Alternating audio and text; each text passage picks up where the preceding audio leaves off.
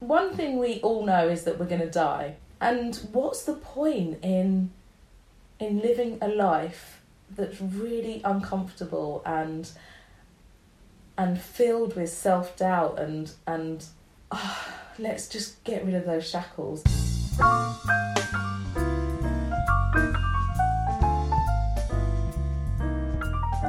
Hello and welcome back. Today I'm joined by Natalie Lee, the founder of Style Me Sunday and the Warrior Woman Project. In this episode, we talk about how Natalie went from midwife to blogger and how she made the decision to make her post stand for something important to her. She now uses her voice to promote body positivity, irrespective of size, and encourages her followers to share stories and images to illustrate and educate one another on the huge spectrum of different lives led and bodies inhabited. We also touch on some of the topics Natalie has highlighted from masturbating to eschewing bras to naked faces. I am delighted to say that this episode is sponsored by Every Girl's Cult hair care hero Batiste, which I've been using for years both as a way to absorb grease and also as a styling tool to give my hair a bit of oomph. So thank you for that and for getting behind the podcast, Batiste. Here's Natalie. I always start people in their childhood, so I want to do exactly the same here and go back to your childhood. Now, you grew up with a sing- in a single parent family, Yeah. one of three children. Yes, but I was an only child for 14 years. Ah, And then she had twins. I see. Yeah, okay. really bloody annoying. So, what were those first? So, it's you and your mum, Yeah. ah, just the two of you. And your mum, am I right in saying she was a model for a bit? Yeah. Yeah. Yeah. you know, one of those kind of what would you call them? Uh, I don't know. I guess you'd call them like kind of page three ish kind Okay. of model, right? okay. now. Taking Yeah. clothes off? Yeah, I think so. Okay. Yeah. Did you know about that when you were younger? um, I'd seen photos around. Okay. Yeah. So, tell me about how you felt about your mum and also the fact that your mum's appearance was something of a commodity to her. Yeah. Um, oh gosh. Um, she always used to wear the best clothes, and she loved makeup. She loves makeup. Um, I just always looked up to her. It was really like she was my whole world, Yeah. you know. So um, that's the that's the only thing I had as a role model, Mm. really, and um, it was very close, very Mm. tight. And that's caused issues sometimes because when I started to grow up and sort of try and forge my own life, then she was a little bit like, ah, Okay. what am I to do? Yeah. Um, so, but yeah, no, we, we were very close. I'm not as close now. I've got my own two children of my own, Mhm. and you know, that they take up a lot of my time. Yeah, and the relationship dynamics shift when new people come in, don't Yeah, they? They Um, do. In those early years, so your mum is someone who's enjoying beauty, enjoying makeup, Mhm. and you did you feel like you looked at her and wanted to emulate her, or did you feel that her beauty was something that belonged to her and wasn't your realm? Oh, good question. Um, I definitely wanted to be like her. Um, the issue with that is that she's white and I'm mixed race. Yeah. So there was definitely a part of my childhood where I wanted to be white, and um, that's a real shame because there wasn't really. My dad wasn't around, so I wasn't very close with his family at Mhm. all. So I didn't have that many black role models in my life. So that caused some identity issues, I would say. Also, the first thing that's springing to mind for me is that Afro hair is so very different to you know Caucasian like long Yeah. straight hair. Um, so did you did your was your mum quite good at learning how to how to look after your hair, how to look after the way you looked? Um, I would say all of the above. um, she definitely did learn how to do my hair. She became a very, very good um, cane rowist. I don't know if that's a Mhm. word, but um, so yeah, she learnt to plait my hair really well. So I Mhm. used to have those li- really tiny little plaits. Um, but it was always torture having them done. It really hurts, and um, it was always a battle, lots of tears. Yeah. Um, so yeah, and I grew up in quite a white area. Mm. Where, Um, where did you grow up? It was. It's not white now, surprisingly Where enough. it? It's Wembley Okay. in um, Yeah, yeah. North London. Yes, I know it very well. I, I grew up very near there. Did you? Yeah, Stanmore. Um, yeah. So uh, it used to be quite white then, Mm. and uh, I definitely felt like you know I I wouldn't have worn my hair natural Mm. out. Um, Was anyone wearing their hair natural at that point? no, anyway? it really wasn't. I was born in 1980, Right. and it was really not the thing then. No, not at all. because it had obviously just changed from like the 60s and 70s where afro hair was really big Yeah, and yeah. you know they they embraced it and then there was this shift Mm. in the 80s and um afro hair was always straightened or it was in plaits Mm. or they wore wigs you know it was it wasn't embraced at all It was quite a conservative time as well. I mean, when you got to your teen years and you were kind of, you know, 13 going through puberty, and then your mum's pregnant with the twins. Yeah. So you're, I assume that at that point you're feeling like you're going out into the world to some extent. And what did you look like? What did you want to look like? And were you confident? Gosh, thinking back now, um, I think that was just around a time when I was discovering my femininity, Mm. my sexual powers, um, which was which fills me with fear at the thought of that at the moment. But I remember, I remember being in a supermarket, and I was like thirteen at the time, and just remember like men for the first ever time turning their heads, Yeah. and that was bizarre. Did you enjoy that or did it scare you? Or neither? No, I think I enjoyed the power of it, Mm-hmm. not realizing how scary it was. Right. Do you know what I mean? I was too naive to to understand how the ramifications of it. Yes, and if you've had no bad experiences, because I similarly would find it so thrilling if someone would look at me and think of me as a woman. I had no idea that that could have a negative side or um, violent side. I didn't. No. I didn't know about that. And actually, it makes you feel quite powerful Yeah. because you've got a tool to manipulate people. Yeah. And as a teenager, you know, manipulation's quite a big part of it. Mm. Um, So did you amp that side of yourself up? Were you using makeup? Were you styling your hair? Were you into adorning yourself? I started to. Yeah, I started to. Um, not hugely, not massively. Mm. Um, What was your yeah. look around the time? If you had to sort of paint a picture of yourself, what would what would you look like then? um, leggings, Mhm. definitely leggings. Um, leggings and sort of uh, like a sort of mid heel. Mhm. Oh, leggings and heels give me yeah chills. Yeah. Um, a mid heel and then like a a tight vest top with a net cardigan Right. over the top, Okay. that kind of thing. Yeah. Or maybe, do you remember when like woolen tank tops over shirts were Yes. a thing? Yes. Completely. yes. Also, very dark lip liner was a Mm. thing. Okay. I think I think it might have even been eyeliner used as lip liner. Lip liner distinctly separate to the colour within oh the yes, lips. well yeah. different. Yeah, yeah, yeah, yeah. Yeah. Yeah, that was a time. That was a thing. Yeah. Um, and I definitely I straightened my hair all the time. hmm Um, yeah. Did you feel that if your hair wasn't straight, like if you went and stayed at a boy's house or you ran off with someone and went on holiday or whatever, did you feel that if your hair wasn't straight that you weren't yourself? obviously I didn't analyze it at the time, but I yes, there was definitely uh, trepidation in going swimming or anything like that. Yeah. I used to get it chemically straightened, Okay. so I didn't used to because Mm. um, you know that lasts a lot longer and um, but very damaging to I was going to say it causes an awful lot it does. of damage. It really right. does. So okay, so at what point then in your teen years did you did you feel like you started to own the way you looked? I definitely didn't embrace who I was Yeah. um, until much later. Okay. I think after kids, that was Yeah. when I was finally like, "What? What are you doing? Mm-hmm. Yeah, why are you trying to hide bits of yourself that are completely you?" Tell me about your early twenties and being a midwife. I early twenties, I went travelling. Mm-hmm. Um, see, I I met my husband uh, when I was sixteen. Wow. Yeah, Where did you meet at school? um, just after at school, just after school at Sixth Form College, Okay. and Was it an instant connection? Yeah, yeah, yeah, it was absolutely. Actually, I saw him from the back, and weirdly enough, just from the way he walked, I knew that I wanted to be. Really? Yeah.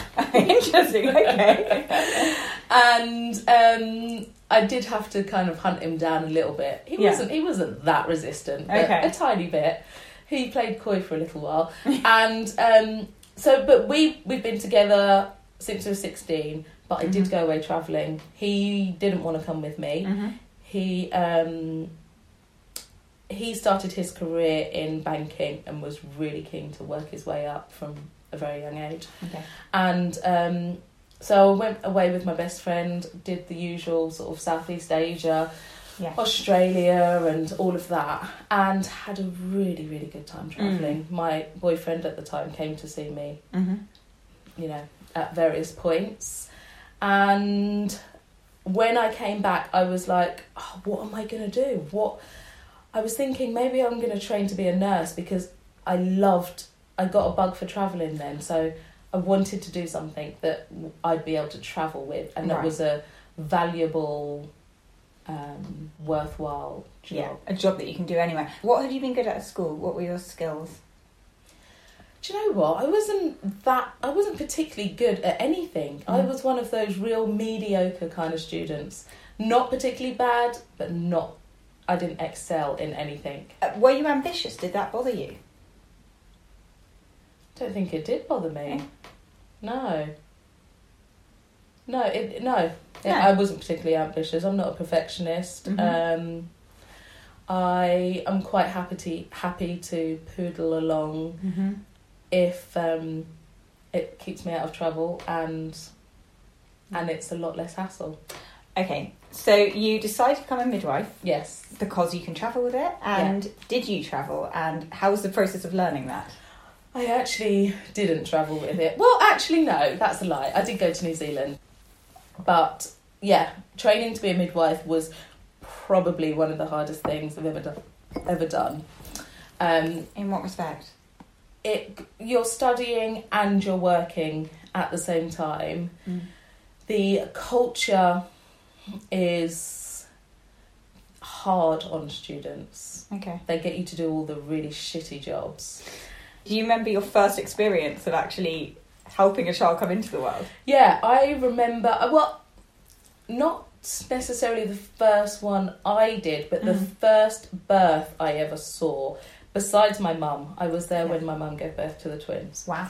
Um, so maybe that kind of stuck in my head a little bit. Mm-hmm. Um, but I remember the first one I ever did as a student midwife, and being completely shocked and overwhelmed by the amount of blood involved. Because it, it it wasn't. It kind of went a little bit wrong. So there was a lot more blood than Okay. usual, and um, I was a little bit traumatized by it, but obviously not enough to stop. Yeah. So Yeah, so you good. carried on. yeah, and yeah, it is one of those jobs that if you don't like blood, it's probably not, Not the for you. profession for you. Yeah. So did you find it rewarding once you were doing it? Oh god, I loved it. I loved it because you develop a really strong, quick relationship with people. Obviously, you see them in their most most vulnerable state, Mm. and it's very special. It's very special. Mm. and the the thought of somebody coming in and being really really bloody scared Mhm.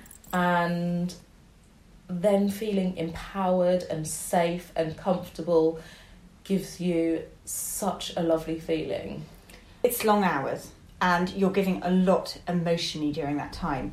Were you? Did you have a lot of resources yourself? Were you quite good at filling up what was depleted from the job, in terms of emotional and stress?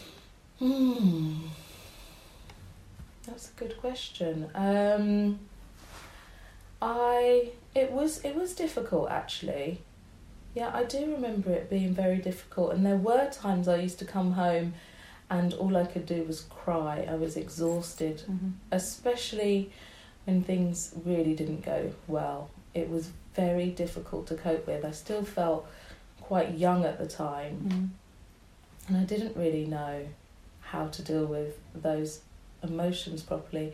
And I don't think there's really enough support for the parents and for the staff as Mm. well, especially when things like stillbirths happen and um, or children are, you know, born unwell, um, it is difficult. It is difficult, and yeah, it feels like a, a lifetime away now, actually. Mm. But I did struggle emotionally with that. I remember being scared a Mm. lot of the time, Yeah. even when everything goes to plan. Mm. You know, there's such a fine line, especially, you know, at that kind of pushing stage where it can go from really good to Mm. really bad, Mm. you know. And I, and it's a huge responsibility. Yeah. Huge. Yeah. So, um, yeah, I do remember just being at, absolutely petrified a lot of the time. So you had two children then, and um, w- the, w- am I right in thinking they're both born by cesarean section? They were. Yeah. First one was an emergency cesarean section. Mhm. After a good long labour, I wanted to do uh, a pool birth, and because I know how lovely they are, they Mhm. are really, really special. Um, but it just wasn't happening, Okay. and uh, ended up with an emergency cesarean, um, which also, in hindsight, felt I I felt like my body let me down in a way Yeah. and um, yeah, I struggled with that, and then I struggled with my body image after that, which is probably all tied up. Um, and then the second one, I opted for an elective cesarean section, right. um, just because you know I I've already done it that way Mm. once. What's the point in trying another way? It wasn't something that I was aware of at all. It's Mm. only something latterly that I've really reflected on and thought, oh yeah, you did, you know, really struggle with your self image then, and you know, just tried to sort of analyze it a bit more. I think as a woman, you know, you you think of childbirth as something that's completely natural Yeah. and when it doesn't go to plan it does hit you hard even though you know it often doesn't go to plan Yeah, and you particularly Yeah. knew it doesn't. I, yeah. yeah, exactly at the time i was like oh this is absolutely fine Yeah. you know I, I knew what was happening i wasn't freaking out Mm. um, but it's only sort of a long time afterwards that I've analysed it that I've realised uh, actually I did have some issues.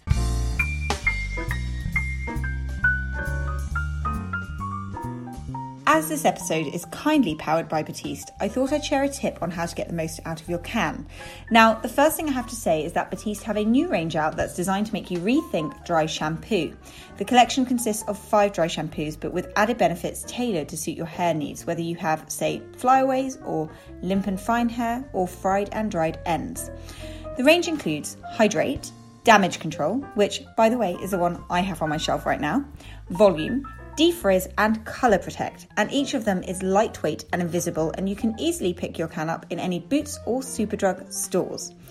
Here's the tip to get the best out of it. For an even distribution of Batiste through your hair, spray it not directly onto your head but onto your hairbrush and then comb it through. It gives you loads of control, and I've seen so many hairdressers backstage at Fashion Week shows doing just that to add texture and volume in a spritz. Your eldest daughter's visually impaired, and then so you have said that you basically decided to spend more time at home, and the midwifery was kind of edged out. Midwifery, yeah. Midwifery, sorry, That's all right. midwifery was edged out by that, and you then started to blog Yeah. at Yeah. that point. Yeah. Um, so when I was on maternity leave, my daughter was very ill as a child. We didn't know what was what was up. Hmm. Um, and then I did try to go back for a little time and it just wasn't working Mm. out. I just kept having to take days off. I started my blog when I became pregnant with my second one Mhm. and she is like six and a half now. Mhm. So it, this was over seven years ago. And I just thought, you know, if I am going to do this thing, be a stay at home mum, Yeah. I've got to have something else. Yeah. Because, yeah, Yeah, yeah. I go a bit stir crazy. I just wanted to do something for myself. Okay. It had been a long time with nappies and, you know, potty training and all that jazz. So, what year did you start your blog? Uh, seven years ago. Okay. Was it, 2012? was it an instant success? Um, Were people reading it rather initially? Think so. Yeah, I actually started with somebody else. Mm. We were quite prolific in like five blog posts a week, and Okay. yeah, What were your blog posts about at that point? more. It was it was more maternity clothes at the start and kids clothes, Mhm. general fashion. And have you ever been interested in writing? Because your your tone and your style is is is very developed now. So is that something that you think that you've just Oh gosh, practice? Yeah, yeah, yeah, definitely. yeah My, yeah, I'm. My grammar's still quite atrocious, I think, but um, Doesn't- doesn't come the posts I've across. seen no it's that's that has definitely improved over Okay. time. yeah Um, yeah, my my writing was awful. I I, I wrote as I spoke, and um, I. Yeah, English and grammar has never been my that's not strength. necessarily a bad thing. I don't think so. I all. mean, I don't think it should stop you writing, absolutely. but there not. is definitely a sort of snobbery in terms of English and you know. I think there is to an extent, but I also think it's slightly shifting. As someone who is maybe on the other side, where I was obsessed with, you know, traditional literature and wrote as if I were in the 19th century. and then when I got to magazines, people were like, this is not relatable. You've just done like a run on sentence that's been like 18 lines. And I was like, oh, but, you know, Austen did it all the time. and, you know, so actually, I think both sides are coming together to quite a nice spot where you can Do write. think? Yeah, I do. I really do. And I actually think that it is incredible, ridiculous snobbery, and it means absolutely nothing. I think the main thing is communication. So if you if people Yeah. get what you mean, and obviously it's coherent, Yes. then that's the important thing. Yeah, absolutely. Yeah, I agree. Yeah. Um, I've had no no you know journalistic training or anything, but um, that doesn't mean that I can't communicate. Absolutely not, no. So then you were talking at this point about your life effectively and the things that you were buying, the things that you were engaged Yeah, in. And at what point did it become all more fashion based. and fashion? Mm. Okay. And so at what point did it become more of a mission? And also did you suffer from any imposter syndrome at all because you're writing about something that you weren't trained in? I don't think there's an issue with that, but you know, I know that it can play on your mind when you're sending stuff out into the world from a place where you haven't trained. Yeah, I think I've always always struggled with imposter syndrome, as most women have, I think, or do. But I was getting good feedback, and I think when you get good feedback, it kind of spurs you on to do more. So that was really encouraging. Mm. So what did you start to write about then? Tell me when it went from being buy this or I'm buying this to What I do now. Yeah. Let's talk about stuff. I think it it took a turn. So it took a turn. I took I would say close to a year out when my eldest daughter was diagnosed with a rare condition called Mhm. brittle cornea syndrome, which means that the fronts of her eyes are very fragile. hmm If she gets a knock to the eye, she could instantly be blinded. She's blind in one eye at the moment and extremely short sighted in the other one. So um, How does she manage that? Does she have to wear something to protect her eyes? she wears glasses, Right. um, which are which work twofold. You know, help her to Mhm. see and also a form of protection. Yeah. Um, but she can't do you know contact sports and things like that, which is quite Yeah. annoying for her. Yeah. Um, but yeah, so I had some time out and I needed, I reflected. I Mhm. reflected quite a lot during that time. And I didn't want to come back to blogging and for it to be as superficial as it had been. Mhm. And um, I knew I knew that I wanted to go a little bit deeper Mm. and actually do something that was more nourishing Mm-hmm. and maybe go back to those feelings that I got when I used to be a midwife Yeah. and you know really empower women and do something useful. Now, there's in my head then when I was hearing you say that, part of me wanted to go, hang on, but sometimes lipstick's empowering and sometimes fashion's empowering, and I know you think that too. But there is a slight rub there, and, and I think that people can level a lot of prejudices at talking about, on the one hand, empowerment, and on the other hand, lipstick. So, how do you merge the two, and do you think there's an issue there? No, I don't think there was an issue. So I I was never I was never going to say I, d- I don't want to do fashion anymore Mm. or makeup or anything like that. Bloody love it, and I and I would never ever want to stop doing it. But for me, I wanted to add in another element Right. that helped me feel more fulfilled Yeah. and um, and that's just a personal thing. It's and, and and I guess it was just because of everything I'd gone through. Mm. It's really resonated though. The things you say really resonate. You get a lot of feedback. You, I imagine you must get scores of messages. Um, I have written down some of the topics that you've covered. I was going to say, don't remind me of stuff I've said. Um, I, I don't. Unfortunately, I don't have quotes. Thank God. However, I wanted to sort of talk a little bit, a little bit about each of these. Okay. So the first being body size. Yeah, I talk from my perspective, and um, I try not to just follow what everyone else is doing and jump on the bandwagon. and that's when I always think about like let let's go back to me and think about how I really feel. Mm. So my Warrior Woman project that I started was all about empowering women to feel good and comfortable in their in their bodies no matter what size they were. Actually it doesn't matter what size you are, you can have body image issues whatever the size. And that's where I'm coming from more because mm. I I just I just feel like there wasn't that that wasn't really being said for anyone Yeah. and women felt that if they were small and like a size 8 that they couldn't actually speak out and say I've got body Im- Im- image issues too and I'm Yeah. really struggling and that's one of the things you know from doing my um, warrior woman project that was one of the things that became so apparent to me Mhm. you know it wasn't the ones who were necessarily bigger that actually struggled to because we did a big whole photo shoot day mm-hmm. and I asked women to take as much clothes off as they felt comfortable with. And the ones that really struggled often were the ones who, who you would look at and think, oh, they have a perfect figure. But, you know, they had come from, you know, eating disorders and, and really struggled, like, really badly Yeah.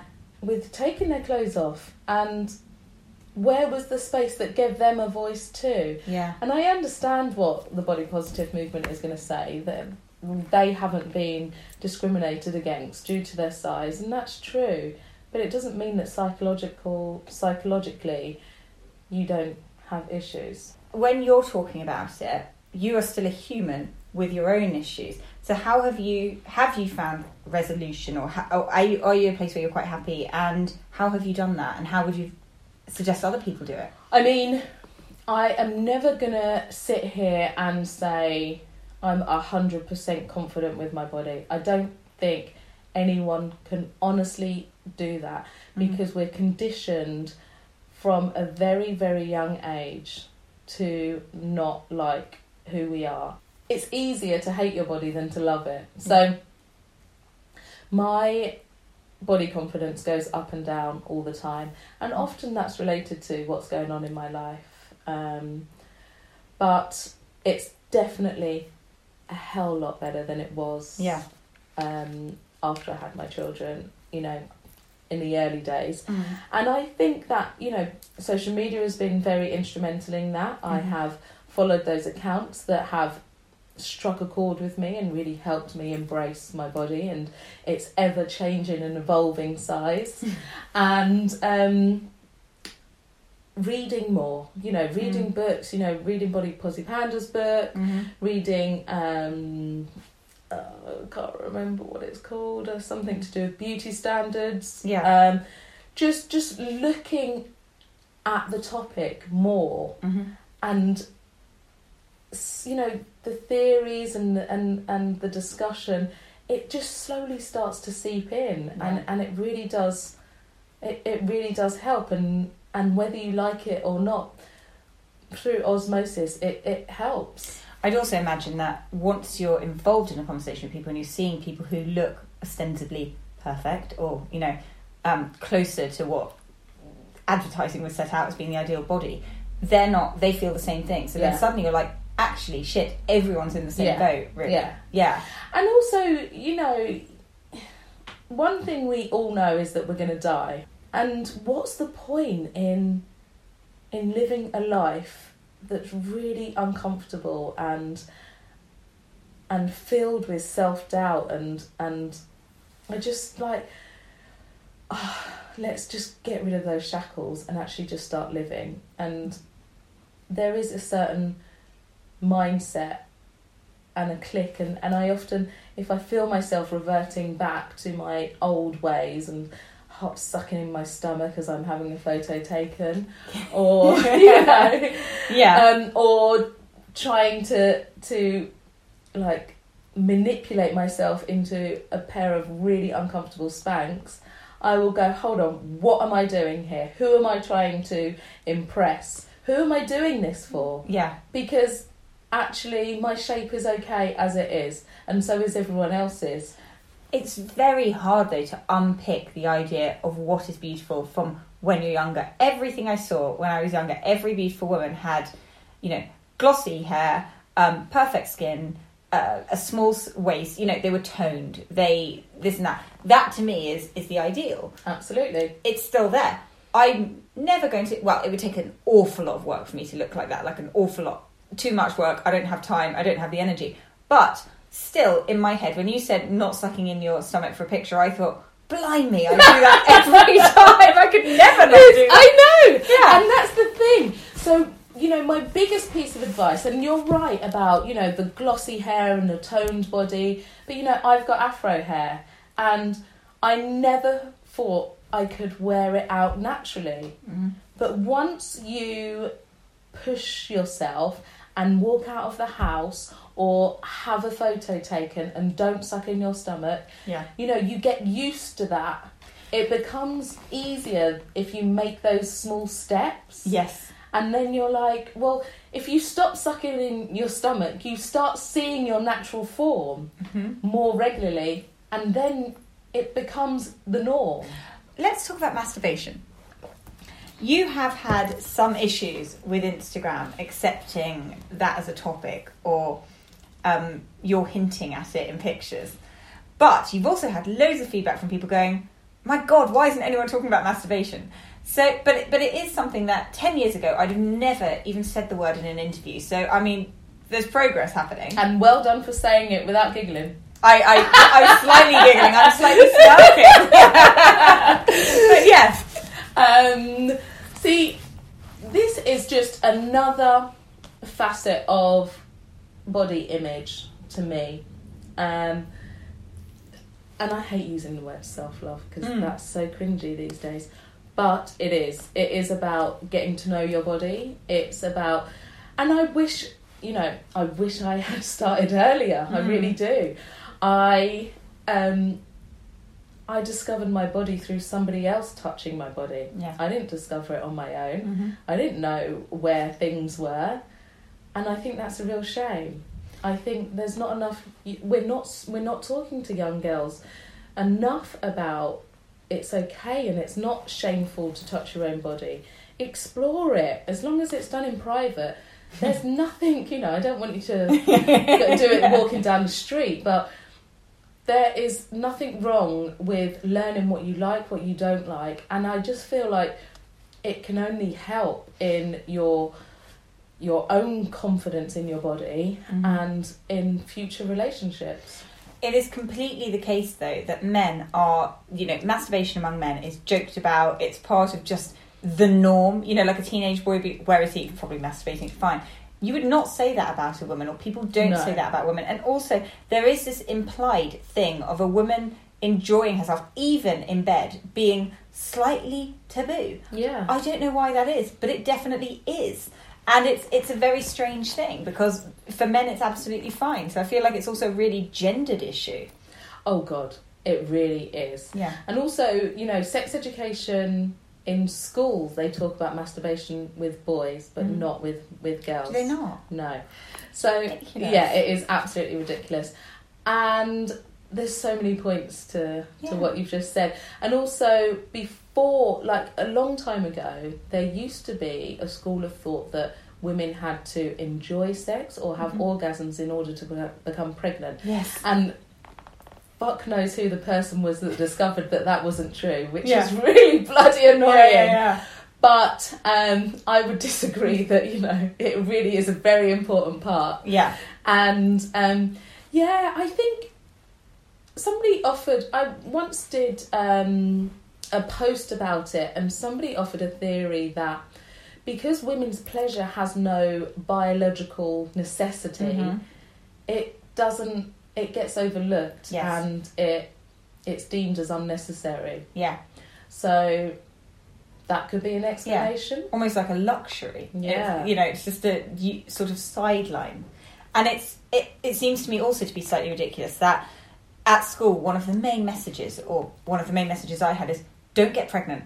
If you're going to have sex, Absolutely. do not get pregnant. Yeah. Masturbation's a nice alternative, you know, to not getting pregnant. So I mean, yeah, Yeah. it's safe. It's Yeah. you know, it's unlikely to be traumatizing. yeah, yeah. yeah. It's such a you know, and it also it empowers women to, I hope, be able to vocalize what they do like and Yeah. don't like. Completely. Um, so yeah, obviously, I'm Mhm. a big fan, Big fan. and I.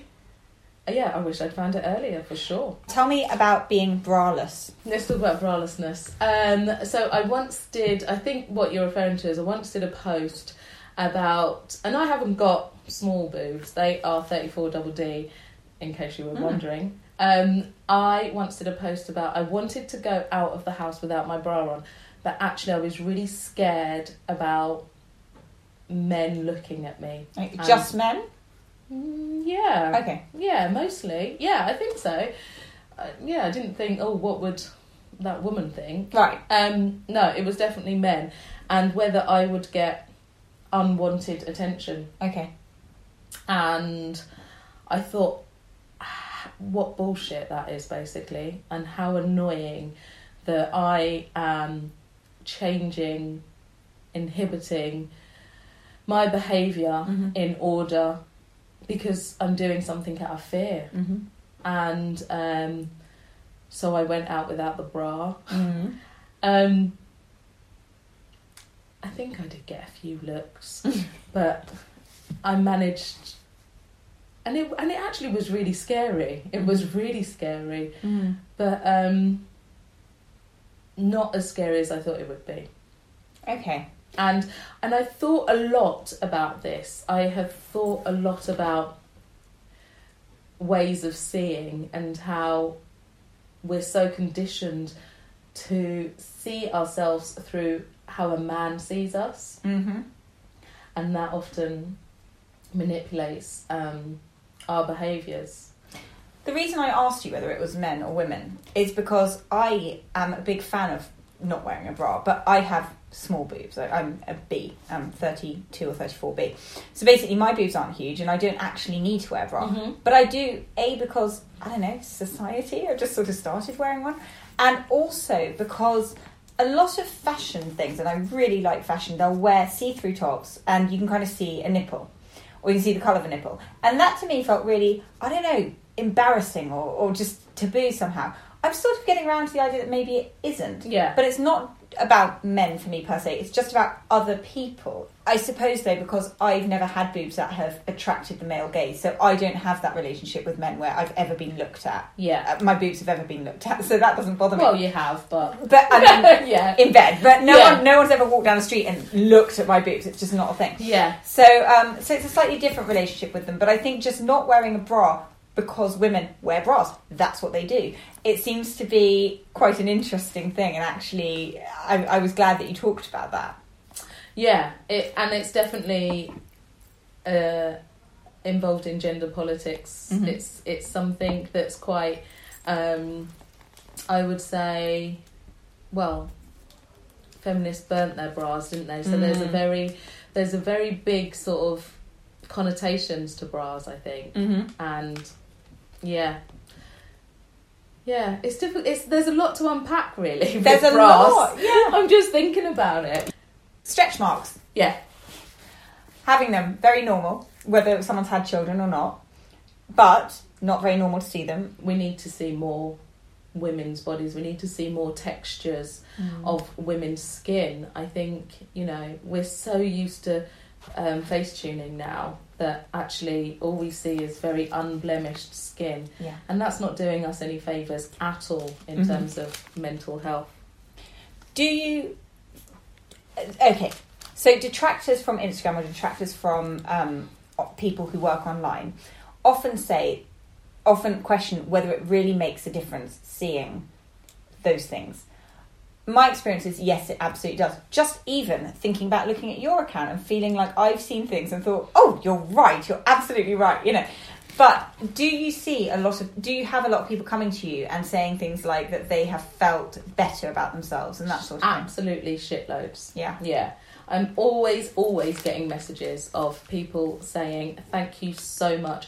You've got a stomach just like mine. Yeah. And, you know, I'm so hard on myself, but I'm going to try and see myself in a new light now. Mm. Um, I once got um, a email from a lady who said, I haven't worn a pair of shorts in 10 years and I saw your photos and I went out in the summer with shorts on and you know what it's made the biggest amount of difference Yeah. and you know you go out and the world st- keeps turning people people aren't all looking at you because you're wearing a pair of shorts or you're wearing a bikini Yeah. and that's that's such a mind shift um, but once you're brave enough to do it you realize that actually you know everyone else is interested in them in Yeah. what they're looking like then they don't care what Do you know what look I like. always think whenever I think about naked bodies is actually when you just have your own by itself and you you know and you're getting it out for someone it can feel quite intimidating. But when you see any of those adverts where there's hundreds of naked bodies even though they're all different colours and sizes they look kind of the same. Yeah Like, exactly. we're all just sort of mountains of flesh. Like it's not actually that exciting in a way when you see it like that. And that's one of the things that I am trying to do. Yeah. You know, the more nakedness I show, the less I want you to think about your body, yeah if that makes sense. Yeah. yeah Um, and and it's and it's true. There are studies that show that if we the the more different types of bodies we see, the better we feel about ourselves.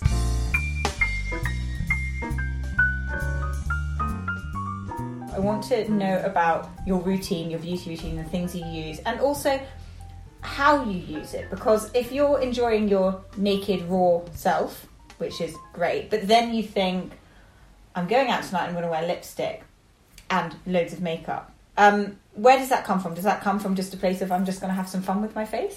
Yeah, it become it's creative. I feel Mm. when I um, I really enjoy the ritual of getting ready and putting on makeup. I used to love watching my mum put makeup on, and there's something quite magical about that time. I'll put on some music and you know just really enjoy it and indulging it Yeah. and also trying lots of different colours i like bright colours so You love a lipstick. yeah, I love bright lipsticks, Yeah. but that's usually if I haven't really got much time, Right. and I'll just put on a really bright lipstick. Mhm. If I've got a little bit more time, I'll try some bright orange eyeshadow or Mhm. purple or red.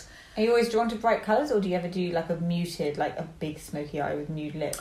I would probably get somebody else to do that on me Okay. because uh, that doesn't like make my creative side sort of satisfied by doing that. Mm-hmm. So it, yeah, I it, I feel like I would like somebody else to do the smoky eye, and then- and they'd probably do a much better job than I could. Can you outline to me then, on a day when you don't have much time, like say a, a school day, taking your kids to school, lots of work on, you know, the normal pitter patter day, what your beauty routine looks like and what you use, and then give me an alternative for when you have two hours to get ready.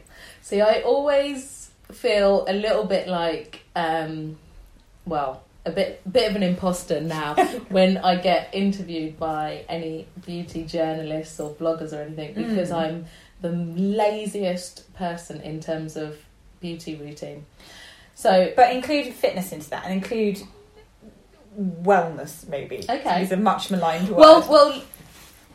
So, for example, today I've Yes. got no makeup on, Mhm. and um, I, I barely even washed Mhm. my face this morning, but I just put on some really hydrating moisturizer, and that moisturizer can change depends on what I'm sent. Really, Okay. I, I will just You opt, don't care opt for anything. Do you use serums, SPFs, anything like that? I will do if I've got them hanging around the Okay. house. Um, I do always try to use um, an SPF. Yeah. Have you ever had problem skin? No, um, not really. Right. blackheads, me- you know.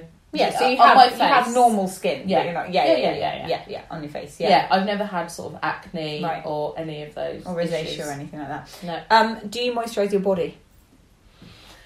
I should do, but um, usually only like if I'm going out and you can see my legs, I'll have to whack on some Okay. moisturiser. So no, not really. It's interesting that you say you should do because I do. I moisturise my body religiously Do you? twice a day. Do you? I love doing it. I do not do it for anyone else. No one else really cares. I just love it. really? Yeah, I I can't understand how anyone could love it. I I, I, find also it so boring. oh no I also exfoliate almost every time I get it. I Do love you? it. Yeah, I, I have said this before, but I think that I would be an ideal candidate for someone like Hannibal Lecter to kill and make a coat out of. Because I think maybe because my face was blemished, my body being Yeah. Soft became a thing to me. It is uh, truly not for anyone else. I just love How love doing often do you exfoliate your body? Well, today, for example, I triple exfoliated. So I what? yeah, but I really enjoy Is it. that good for you? I mean, you can't do that every day, but it's. Yeah. I like I body brushed, then I used a granular scrub in the shower, and then I used an exfoliating mitt, and afterwards Dear Lord. put my moisturizer on, and I was like, "Holy Moses, I'm soft." I just love it. So, so when you said I should do, I felt like, no, don't do it for anyone Yeah, else. yeah, yeah. But if it if it resonates, so that for me, my makeup is almost done for other people. Like not always, Right. You know, the process of putting it on is definitely for me, but. Maybe sometimes I wouldn't put it on if I didn't feel that I should put it on. Yeah.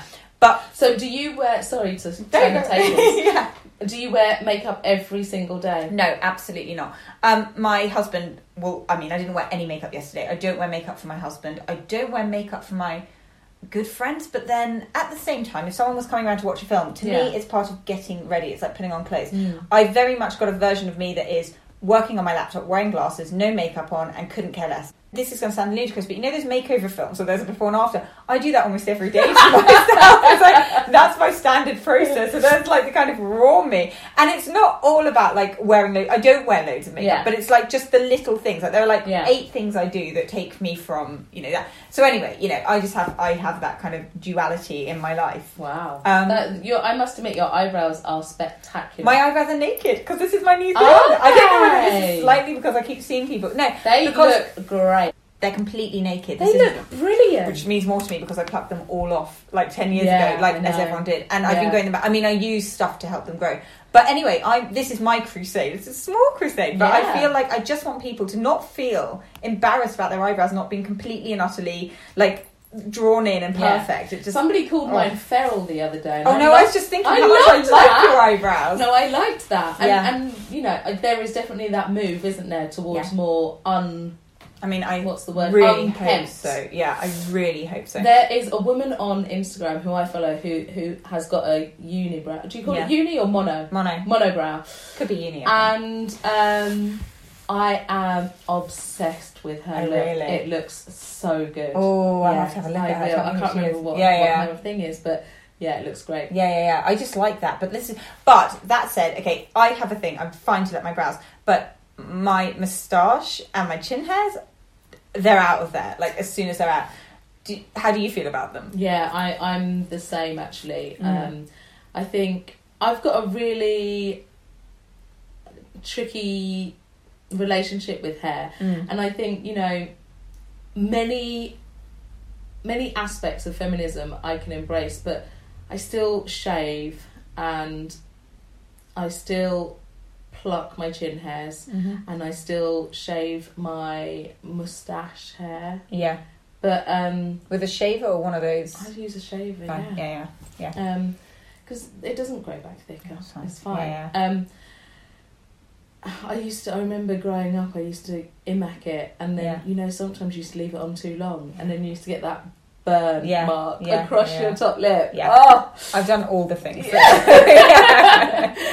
Um, but yeah, still, I I can't embrace that. It's hard, isn't it? Because Yeah. partly, I think people expect you to be, or not people expect you. I suppose I set myself up to be a perfect feminist, but then I'm like, what is that? Like, am Yeah. I meant to be unhappy with what I see in the mirror to be a good feminist? Like, But and, and I think you know what? There's no point in you don't have to be all of something, and your version of it is very individual to you. Yeah. and I, I'm not. I'm not going to feel guilty about Mm, it because you know that just kind of goes against the whole The whole philosophy. point. Tell me about your hair then on an average day. So at the moment, I've got it in plaits. Mhm. And so if I'm going to an event like um, tonight, I'm going out for an event. So it's easier if I I wash it at the weekend because Mhm. it takes bloody ages to Yeah. wash my hair. Mhm. I'll wash What it, wash it and um, I'm trying a new one at the moment. Mm. Again, really doesn't matter. Okay. I'm not fussy. But do you use um, products that are specifically made for afro hair, or do you just use? yeah, I do tend to. Okay, fine.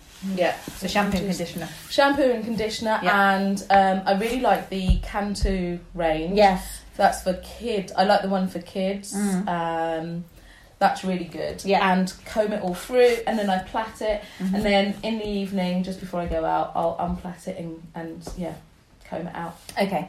And um, what else are you doing then? So an average day sounds like it's pretty low maintenance. Yeah, although I do look, I've got like long nails. I Yes. do like my acrylic nails, so Yeah. that's some maintenance. Can you do stuff with them on? Yeah, you I- get you get so used to it. Do it. you? I've Yeah. never got used. I can't You do not? it. No, I have to have my nails short and really like. I really like. I really Squared like. Yeah, I Yeah. really like long nails. They are properly pink. Um, they are. Yeah. But I was wearing a red dress to an event, and I love the clash of red Oh, and yeah, pink. yeah, yeah. So that's it's why great. pink. Do you dress up when you're at home and no one's going to see you?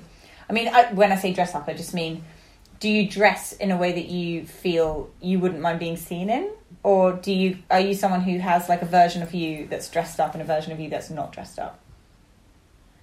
Um, I mean, this is my dog walking attire. Mm-hmm. So this is like an overgrown baby, Yeah. baby grow, Looks enormously comfortable. and it is so comfortable, beyond nine, and it's great. Um, this is about as close as it gets to really sort of, you know, indoor wear. okay.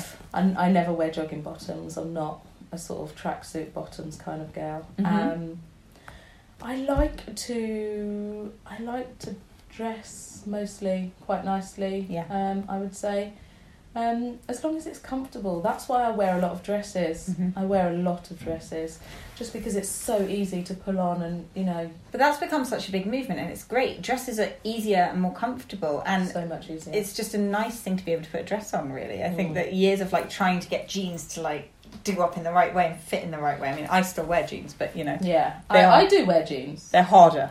They are. They're uh, not as comfortable, are they? No. dresses. And then in the evening, um, are you a bath, then cleanse, then are you quite ritualistic? I love having baths. I have Okay. baths most evenings. Yeah. And um, yeah, I will just just get some face wash, whatever I've What got. goes in your bath? Usually bubble bath, Do you have a like a? Radox, just a Okay. Radox one. Um, How long are you in there nothing for? fancy. Depends on the kids, really. Okay. Usually they like come and jump in, which is really annoying. Yeah. Um, Do you read in the bath or do you just sort of zone out? no, I often um, listen to a podcast in Right. the bath. I love podcasts. Mm-hmm. and um, yeah, I try and try and spend as long as possible before it gets cold Yeah. in the bath. Okay, so you have a bath, then you cleanse. I will wash my face in the bath, Oh, what do you wash it with? just a face wash. Yes. Okay, go on. no, I love it. You've Wash got my great face. skin. I'm like, I don't know how you do this. Wash yeah. my face in the bath. Is that a Yeah. real no no? It's not a no no, but it's just that you, you you don't seem to labour skincare. It No. just it's just something that seems to happen. Yeah, and. I guess Yeah. that is that does that comes with the luxury of having Yeah, you know decent skin. decent yeah, skin. yeah, yeah, yeah, So it's never really been something I've thought about. yeah. And then then just moisturise as soon you know moisturise my face after I get out of the bath, and then that's it. And that's it. Yeah. Okay, and when you have more time, sort of favorite products you use, favorite colors. Um, I love that neon cleanser. That Balm. yeah, Yeah. really like that. Mm-hmm. I actually had uh, an interior interior um, blogger come round the other day. Yeah. I'm quite un um, unemotionally attached to things, Mhm. and that that will include products as well. Great. Yeah. Yeah. I can take it or leave them, and um, you know, there's not. I guess except my MAC lipsticks, there's not anything that I couldn't not. I couldn't live without. Really. Yeah. But you do like exercise a lot, Mm. um, and you dance. Yeah. How often do you do that? So I've uh, I've been dancing now for just over a year. Okay. Uh, I found this really great um, company called Dance Box, Mm-hmm. and Are they yeah, near here? Yeah, you they live, yeah. are in Ilford. She is Mhm. currently, and I am addicted. I go three to four times a week. Great. In the evenings. Yeah, Uh, it's different. Okay. It depends. So she has all different times of classes, Right. and I just try and fit it in as, as around my work. Yeah. So yeah, yeah, I love it. Absolutely love it, and it's really, really great exercise. Yeah. I'm sweating by the end of it. So you get the sweat, but you also get the fun. Yeah, Which is the ideal kind of exercise because it's so punishing for so many people and such an unpleasant thing. So it's Yeah, it nice. really is. Yeah, yeah. and for for you know, for basically my whole life I've been doing exercise because I think I should do it, Yeah. and you're right. It's punishing. It's brutal. It's something that takes a whole lot of bloody motivation to do. Mm. And it's so nice to actually work my life around, you know, I just love it so much that I'm trying to fit it in as much as I can. I had an interesting moment here because I was, I was thinking about coming here to interview you on my way, and um, I'm wearing a kind of short skirt. And when I left my house, um, I thought I feel a bit fat in this. I feel a bit gross, right? And um, and just just because I do, and I haven't done much exercise, and I've been working long hours. I've been eating sugar, and I just don't feel like my usual Good. self. Yeah. Anyway, I felt a bit crap, and then when I got to the other end, um, I ran because I was running slightly late. And actually, I had this moment of thinking, I've been meaning to go for a run for three weeks, right? I'm not a runner, but just do something that gets Yeah. my heart rate going. Mm. And then I was running here out of necessity, and it felt really bloody good. And I forgot, yeah, and Yeah. I forgot that I felt a bit fat. Yeah. And actually, and like, I'm not going to say that it was like a lovely moment for me. Like, I still was like plodding along. around. Yeah, it wasn't like a cinematic, you know, epiphany. But I did have this moment of running and thinking, this is really nice. Why do I avoid this? Like, why do I avoid moving? Like, it's nice to be in your body and do that. And actually, you do forget the, the Yeah. perceived imperfections. You forget them when you're moving. You do, you absolutely do, and you get out of the habit of it. And I think when that happens, it's really hard to remember, you know, the endorphin high you get. I, Yeah. I remember, pe- I remember hearing people say about this endorphin high, and I used to go to the gym, Mm. especially when I was like, you know, I did that whole slimming down for the wedding day, like Yeah. like, obsessively eating protein, high protein, and low Yeah. carbs, and Yeah. and I remember thinking, who are these people who talk about this endorphin high? It's absolute bollocks. I have never ever enjoyed doing exercise in my whole life, and now I'm like endorphin high. I'm like. Basically on the ceiling after Yeah. dance. But do you know what? It's totally. I've had a similar thing with eating healthily. I mean, like I said, I'm eating loads of sugar at the moment. But when I discovered eating healthily um, and feeling good, I was like, this is better. I feel better. I have more energy. I don't understand.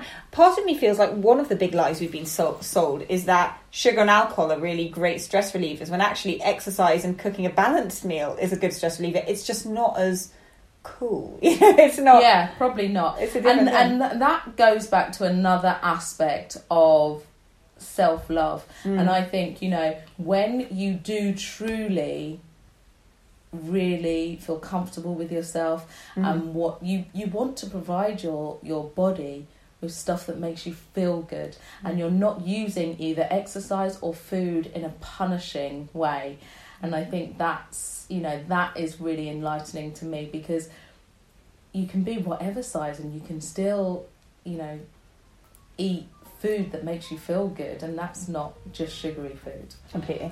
Well, that seems like a wonderful note to finish on. Thank you so much for coming on the show. thank you for coming yeah that was great Thank you for listening to today's episode. I hope you enjoyed it. And thank you again to this week's sponsor, Batiste. I'll be back next week with a new guest, so see you then. Bye.